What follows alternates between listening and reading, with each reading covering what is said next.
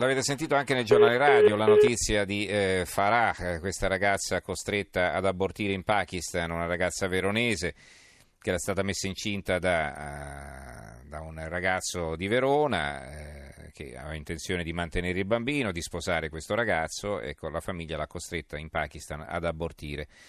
Eh, L'Arena di Verona, eh, cittadinanza italiana farà eh, in Parlamento la storia della ragazza costretta a abortire in Pakistan, Bertacco, ogni strada per salvarla, il fidanzato per gli sms ora rischia di essere uccisa. Una lezione di libertà è il titolo del commento di Maurizio Cattaneo. Farà voleva tenere tanto il suo bambino. Per questo litigava con i familiari e soprattutto con un padre che già in passato le aveva fatto violenza per il suo modo di pensare. Farà ci teneva anche a studiare fino a chiederle di anticiparle la maturità per adattare la data degli esami ai tempi della gravidanza. Farà un fidanzato italiano e tante amiche e compagni di scuola con cui condivide sogni e speranze, che sono quelle di tutti i nostri ragazzi. Serenità, affetto, possibilità di trovare un lavoro soddisfacente, una famiglia e dei figli ma soprattutto Farà chiedeva e chiede una semplice cosa che a noi pare scontata, la libertà di fare le proprie scelte. Troppo uguale la storia di questa ragazza nuova veronese con quella della bresciana sana, anch'essa pakistana e sgozzata da padre e fratello perché non accettava un matrimonio combinato. Anche Farah è stata attirata dai parenti in Pakistan, poi legata a quel letto dove le hanno strappato il figlio. Ora scrive alle amiche è viva, anche se un pezzo del suo sogno di normalità è morto con il suo bambino. La priorità è agire con ogni mezzo diplomatico per far tornare la ragazza in Italia ed una volta a Verona aiutarla a rimettere assieme i cocci della sua esistenza.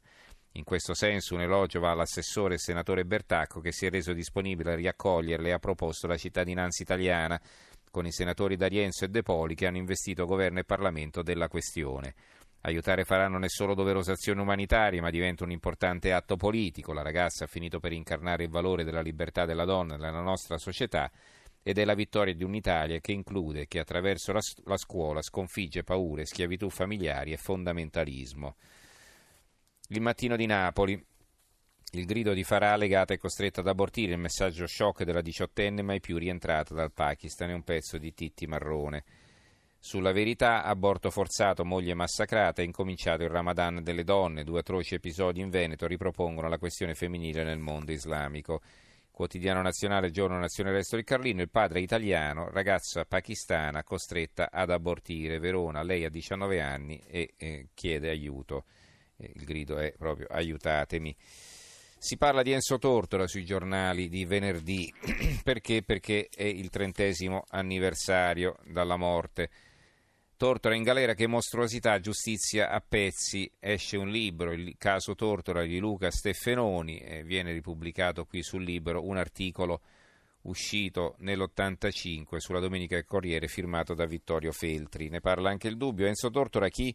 Il gioco a far finta di niente. Trent'anni fa moriva il giornalista perseguitato che viene ricordato anche dal secolo XIX con un articolo di Pippo Baudo, Tortora, volto tv colto e raffinato, distrutto da una congiura. Si parla, eh, invece, cambiando argomento, eh, si parla, ecco qua, Tragedia all'Ilva, muore 27enne, città sotto shock, lacrime e rabbia è il titolo di apertura del quotidiano della Puglia.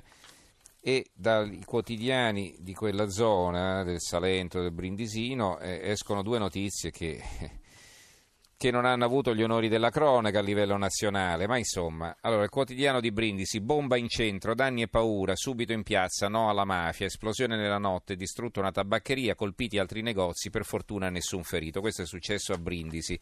L'avete saputo? No, io l'ho letto questa sera per la prima volta.